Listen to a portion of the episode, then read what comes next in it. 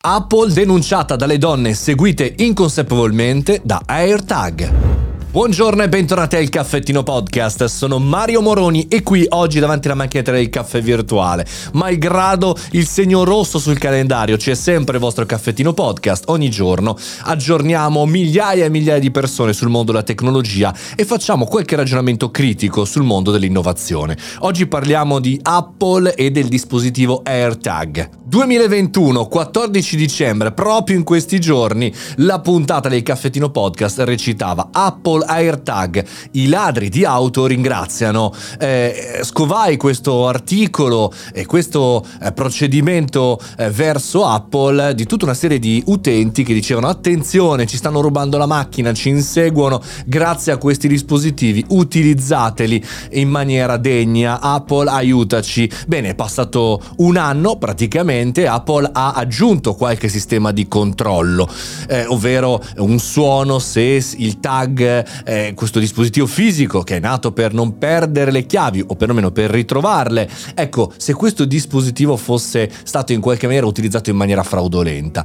Ma in realtà dopo un anno è cambiato ben poco. Infatti due donne hanno denunciato Apple eh, in ambito di stalking perché non soltanto come l'anno scorso citavamo la possibilità di eh, inseguire delle auto e rubarle quando eh, sono state lasciate da sole dal proprietario, ma si può inseguire anche una persona, si può mettere il tag all'interno di una borsa o nel paraurti di un'automobile e seguire quell'automobile in qualche maniera seguirlo. E tra l'altro alcuni osservatori dicevano eh, sembrano troppo facili da utilizzare per tracciare gli spostamenti di una persona senza il suo consenso ed è esattamente quello che sta eh, succedendo ora e che Apple non riesce a risolvere.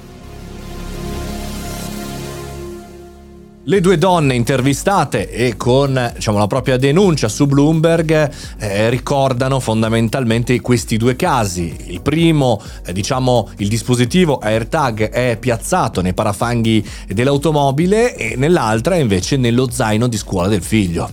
Quindi diciamo che anche questo è veramente importante. Ora è una tecnologia pazzesca, no? Però in questa, in questa maniera, per come viene utilizzato e come in realtà non si riesce in qualche maniera a eh, staccare no? da, da, da, un cellulare a un altro, ebbene li, li, non, non, c'è la salvaguardia per, per, nessuno perché tutti possono in qualche maniera essere seguiti. Chiaramente serve anche la distanza adeguata, non è che tu da casa tua puoi vedere eh, l'AirTag, devi comunque muoverti anche tu. Però è chiaro, ecco, Apple per il momento momento non ha risposto eh, non ha commentato alla notizia e alla denuncia apparsa su Bloomberg, però una, un be- una bella riflessione quel caffettino volevo farla. È particolare però questa situazione perché eh, diciamo, il dispositivo è piccolissimo, no? è una moneta da mezzo dollaro, piccolina piccolina, ed economico, alla fine non costa tantissimo acquistarlo, però un'azienda come Apple, se sa che, che c'è questo problema da ormai più di un anno, perché un anno ne abbiamo parlato noi, quindi immagino sia veramente tanto tempo, come fa a non trovare una soluzione? Ultimamente tra l'altro ha aggiornato le misure di sicurezza quest'anno per proteggere la privacy delle persone, però attenzione, ecco è il solito ragionamento, meglio meglio avere la tecnologia o non averla? Meglio uscire con un prodotto quando sei sicuri al 100% oppure farlo testare e risolvere un po' gli utenti?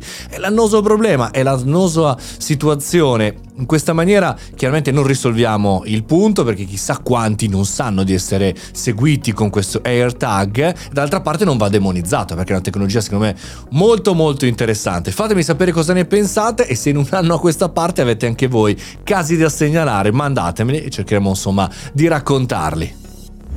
Questo è il Caffettino Podcast. Io sono Mario Moroni. Ogni giorno, dal lunedì a lunedì, 7 su 7, 365 puntate l'anno. Vi ricordo due cose importantissime. Primo, di farmi gli auguri il 18 dicembre, che è il mio compleanno. Il secondo, in realtà, al di là della battuta, di segnalarmi qualche notizia. Mario Moroni Canale è il canale su Telegram dove non perde nessuna notifica e anche commentare con me le notizie di ogni giorno. Buona giornata, mangiate le verdure. Ci sentiamo domani.